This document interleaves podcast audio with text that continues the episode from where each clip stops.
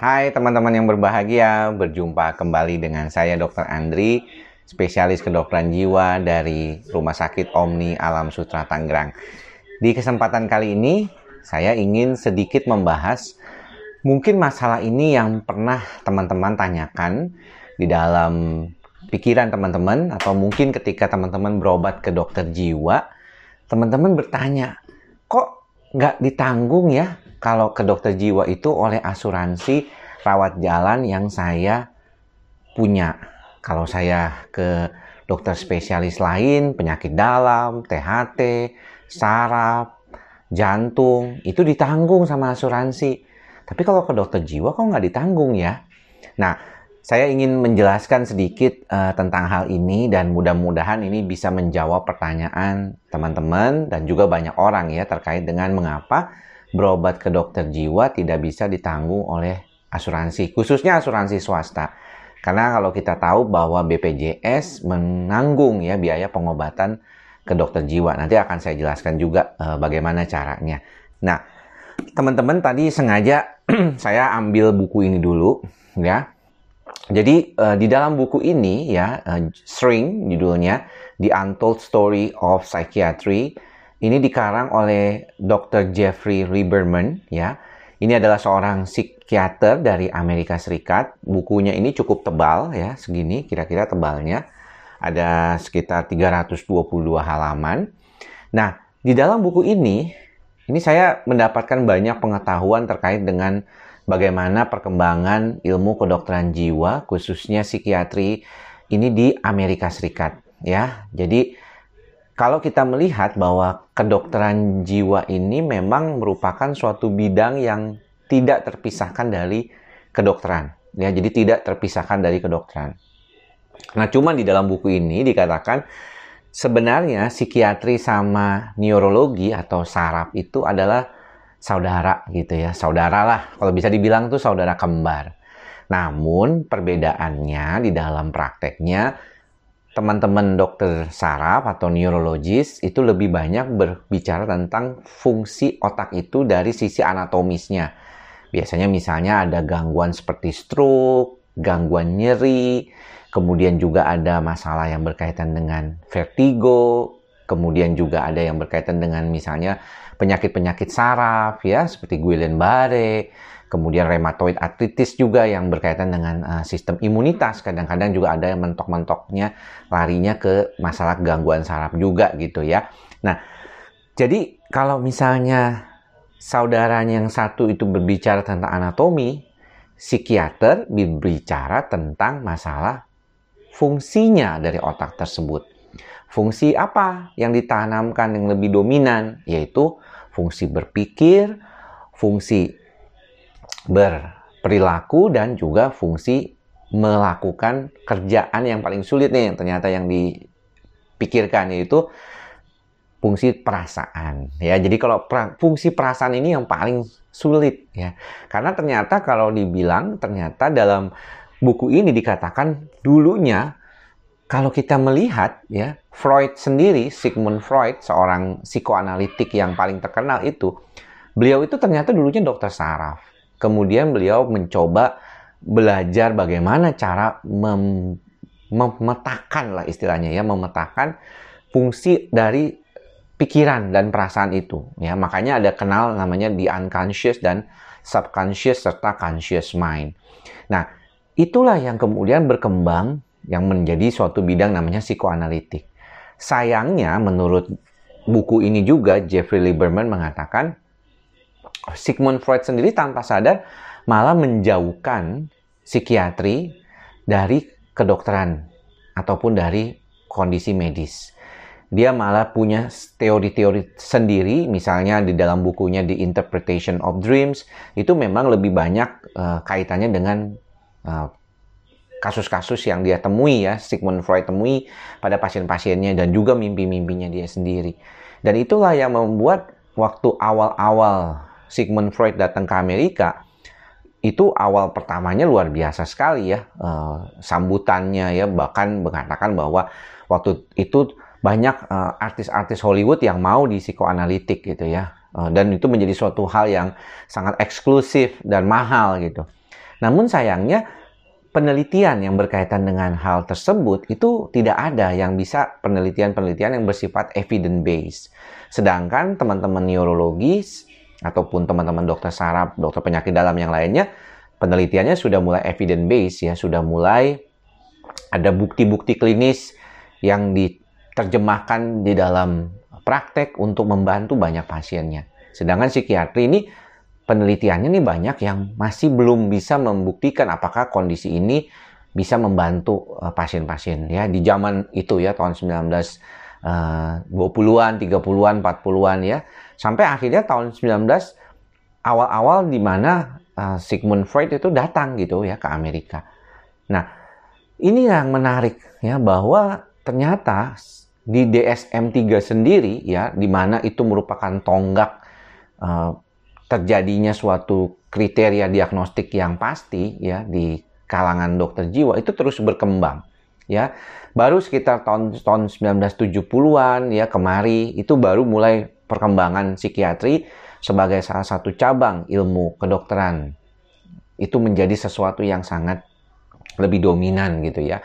Kalau dulu mungkin uh, dikatakan di dalam buku ini juga uh, Emil Kraepelin itu kalau melihat pasien yang mengalami gangguan schizophrenia ya waktu itu ya kita cuma bisa institutionalize gitu. Jadi orang itu dimasukin ke dalam uh, asilum ya dulu tuh istilahnya uh, kayak ruangan gitu yang penuh dengan uh, banyak orang-orang yang tidak waras lah istilahnya waktu itu dikumpulkan gitu. Dan terapinya itu ya nggak jelas ya terapinya belum ada terapi obat yang jelas. Kalau teman-teman pernah nonton film di Asylum pernah nonton film The Shutter Island gitu ya pengobatannya masih sangat-sangat uh, bahkan di Beautiful Mind juga dia itu John Nash ya di situ apa nama salah satu tokonya bahkan diobati dengan berbagai macam cara ya. Uh, dibikin koma dengan uh, hipoglikemi disuntikan obat yang membuat dia turun glik, apa uh, glikemi atau gula dalam darahnya. Kemudian juga diberikan terapi shock terapi dingin ya pakai es gitu ya. Jadi masih belum jelas tuh terapinya ya. Dan di dalam buku ini dikatakan itu masa-masa yang sangat berat ya. Kenapa? Karena kondisi ini sangat sulit ya. Padahal dari zaman Hippocrates itu sudah dikenal gitu ya. Uh, ada melankolia namanya, ada suatu kesedihan yang terus-menerus gitu ya.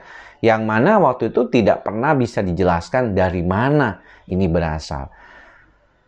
Nah, teman-teman, beruntunglah di tahun 80-an, 70-an awal sebenarnya sudah mulai penelitian banyak banget ya berkaitan dengan ilmu kedokteran jiwa ini dan akhirnya uh, kita bisa menemukan banyak masalah yang berkaitan dengan masalah kejiwaan, depresi, cemas, psikosomatik, gangguan schizophrenia yang tadi saya sebutkan itu sebagai sesuatu yang jelas gitu ya ada di sistem saraf pusat otak kita. Bahkan penelitian-penelitian sekarang terkait dengan behavior perilaku juga banyak dilakukan ya bekerja sama antara neuropsikiatri ya dengan saraf dan juga psikiatri sebagai salah satu cabang ilmu yang juga sedang diminati belakangan ini. Nah, kembali ke pertanyaan awal, lalu kenapa kok belum bisa ditanggung bahkan di dalam beberapa uh, surat dari asuransi itu saya sudah menemukan ya kalau psikosomatik tuh uh, tidak bisa gitu ditanggung ya penyakit-penyakit yang tidak bisa ditanggung penyakit psikosomatik penyakit keturunan ya yang seperti kayak bawaan ya dianggapnya itu kelainan bawaan kongengital itu tidak bisa diobati dengan menggunakan asuransi.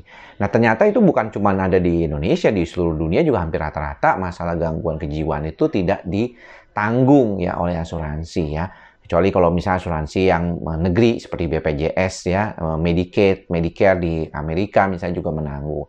Nah, di dalam buku ini diceritakan bahwa itu disebabkan karena waktu itu ada suatu orang yang masuk menyamar sebagai orang yang mengalami gangguan kejiwaan eh, didiagnosis oleh dokternya.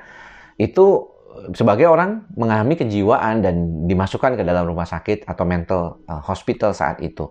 Dan itu beberapa kali dan uh, gerakan inilah yang kemudian mencoba uh, membuat gitu ya uh, suatu stigma jelek gitu ya bahwa psikiater itu bisa mendiagnosis salah gitu kepada orang yang normal tapi berlagak mengalami gangguan kejiwaan.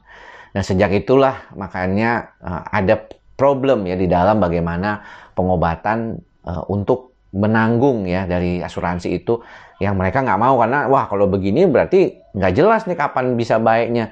Kalau orangnya itu memang punya latar belakang kepribadian yang kurang bagus, dianya juga nggak mau sembuh dari penyakitnya, bisa aja dia itu mengalami uh, berkepanjangan gitu ya gangguan yang berkepanjangan gitu nggak mau sembuh gitu dan itu sampai sekarang ya Eh, kita tahu bahwa stigma terhadap psikiatri ini masih sangat berkembang. Eh, bahkan eh, satu-satunya mungkin di dunia ini yang ada gerakan antinya yaitu anti psikiatri ya. Saya pernah cerita waktu saya di Jerman waktu itu di video lama saya dulu kalau teman-teman ada yang masih ingat itu waktu saya masuk ke Kongres Psikiatri di Jerman tahun 2017 itu itu ada tulisan ya psychiatrist skills ya German psychiatrist skills ya artinya uh, mereka dianggap uh, membunuh orang dalam hal ini anak-anak kecil sih. Bahkan ada beberapa pengakuan pengakuan-pengakuan dari para orang yang mengalami gangguan depresi, gangguan uh, psikiatri lainnya, ADHD, ADD ya, itu yang membuat suatu image jelek gitu ya terhadap psikiatri itu ya di luar negeri ya. pengakuan-pengakuan terhadap penyembuhan-penyembuhan yang bisa dilakukan selain daripada penyembuhan obat gitu ya. Padahal sudah jelas terbukti ya uh, dan sekarang sudah ada evidence based medicines ya jadi kedokteran berbasis bukti yang membuktikan penelitian-penelitian penggunaan obat-obatan seperti antidepresan, anti cemas untuk pasien-pasien yang mengalami gangguan cemas depresi, pasien psikotik juga yang menggunakan antipsikotik itu mendapatkan hasil yang baik yang signifikan. Kita tahu bahwa masih jauh lah kalau misalnya dikatakan bahwa penyembuhannya itu bisa sampai 100% total ya. Nah, saya sendiri waktu di Jerman tahun 2019 mengikuti kongres gangguan cemas ya di Westbrook University. Bahkan saya bisa bilang ke dalam diri saya saat itu waktu saya ada di ruang kelas mengikuti uh, kongres tersebut saya bilang wah ini kayaknya sih sampai lima tahun lagi juga uh, psikiatri ini belum bisa menemukan obat yang benar-benar tepat untuk menghancurkan dalam tanda kutip ya atau mengobati lah istilahnya kecemasan ya karena ini faktornya sangat multifaktorial ya kita tahu bahwa gangguan kecemasan ada genetiknya 43% lebih. Ya jadi artinya begini nih orang ini punya bakat uh, genetik cemas maka mungkin buat dia sekecil apa pun uh, stres itu mungkin kecil ya nggak kecil banget tapi ya nggak terlalu berarti lah mungkin bisa menyebabkan dia mengalami gangguan. Ya atau daya tahannya lebih kurang daripada orang-orang yang lain ketika menghadapi stres. Jadi ada faktor genetik itu yang mungkin perlu diperhatikan oleh teman-teman juga. Nah inilah sebenarnya salah satu problem ketika kita berhadapan dengan masalah-masalah psikiatri begitu banyak faktor yang mendukung begitu banyak faktor yang membuatnya menjadi sesuatu hal sehingga asuransinya nggak mau nanggung gitu ya. Artinya kenapa? Waduh, kalau saya makan obat dan kita nggak jelas nih sampai kapan, kalau misalnya teman-teman berobat tipes gitu ya, paling dua minggu udah selesai kan pengobatannya. Kalau ini bagaimana gitu? Tapi dok itu kalau jantung, kok bisa ditanggung ya? Diabetes bisa ditanggung juga. Ya kenapa? Ya mungkin karena dianggap penyakit yang memang banyak gitu. Dan itu penyakit sebenarnya adalah penyakit degeneratif kan. Orang tuh semakin lama semakin bertambah usia baru punya kerentanan resiko mengalami hal tersebut. Walaupun sekarang bisa makin muda ya kan? Tapi kalau orang mengalami gangguan kejiwaan sebenarnya kalau menurut orang asuransi sih katanya susah ngitung unitnya gitu cost unitnya berapa gitu. Jadi kalau misalnya ada orang dengan depresi uh, ini gimana ya ngitungnya nih? Dia dapat uh, tanggungannya berapa lama dia mengobatinya? Penelitian bilangnya sih enam bulan minimal tapi kok ada yang enam bulan nggak baik? Tapi ada yang dua bulan baik ada yang satu bulan baik. Jadi gimana nih? Gitu ya. Ya saya sih sebenarnya pengennya ngusulnya gini kenapa enggak kalau misalnya kita bicara tentang uh, asuransi ini kita bicaranya gini aja ya udah asuransi itu menanggung pengobatan sampai enam bulan kalau enam bulan nggak baik berarti udah nggak ditanggung lagi gitu itu kan bisa aja ya kayak gitu ya Nah, jadi kan uh, lebih fair gitu menurut saya gitu ya. Tapi kan ini saya bukan orang asuransi, saya bukan anak ekonomi yang bisa menghitung cost unitnya kalau misalnya berkaitan dengan premi dan yang lain-lainnya. Bahkan kalau teman-teman pernah mengobati diri ke dokter jiwa dan ketika Anda membuat asuransi jiwa Anda bilang bahwa Anda pernah ke dokter jiwa, itu bahkan Anda harus membuat surat pernyataan kan dari dokternya bahwa Anda tuh sudah baik, sudah sembuh, tidak lagi dalam kondisi pengobatan gitu. Kalau enggak mungkin bisa aja preminya bisa lebih naik atau bahkan ditolak. Kayak teman saya tuh ditolak ya. Uh, karena dia ngaku apa namanya uh, pernah berobat ke dokter jiwa dan masih berobat gitu ya. Jadi dia nggak nggak diterima gitu. Uh, apa namanya pengajuan untuk asuransi jiwanya. Ya, begitulah teman-teman, masih panjang banget uh, bagaimana kita bisa menjadikan eh, masalah-masalah uh, yang kejiwaan ini sesuatu masalah yang serius yang mungkin kita perlu perhatikan buat ke depannya, buat teman-teman para pemangku kebijakan juga, teman-teman di asuransi ya. Mudah-mudahan ke depannya akan ada perbedaan ya. Kalau BPJS sih menanggung ya, teman-teman bisa berobat uh, ke BPJS, uh, Anda bisa datang ke Paskes 1, kemudian bisa dirujuk ke rumah sakit umum daerah atau rumah sakit umum swasta yang eh, punya layanan BPJS. Ya sayangnya saya memang saya tidak memiliki layanan itu di rumah sakit saya karena memang saya lebih fokus ke praktek swasta saya sendiri ya. Karena kebetulan juga itu juga tidak bisa semua dilayani dengan dengan baik ya dengan kapasitas yang sangat uh, sedikit gitu untuk setiap harinya praktek. Jadi itulah sedikit sharing saya buat teman-teman. Semoga uh, bermanfaat pertanyaan-pertanyaan yang selama ini teman-teman katakan. Uh, buat yang sudah menonton dari awal sampai akhir tadi mendengarkan penjelasan saya panjang lebar terkait dengan ini. Sebenarnya memang bukan cuma di Indonesia dan ada sejarahnya ya uh, memang ini salah satu masalah yang sampai saat ini juga belum ketemu bagaimana insurance company atau perusahaan insuransi itu membuat kita jadi lebih uh, baik ya mudah-mudahan teman-teman bisa uh, membantu diri teman-teman sendiri tanpa harus berobat ke dokter jiwa Eh, bisa membantu diri teman-teman dengan mantra kita bersama, yaitu ikhlas, sabar, dan sadar. Mudah-mudahan apa yang bisa saya sampaikan kali ini bermanfaat buat teman-teman semua. Sampai bertemu lagi di lain kesempatan. Semoga semua makhluk berbahagia. Semoga kita semua berbahagia. Salam sehat jiwa. Bye-bye.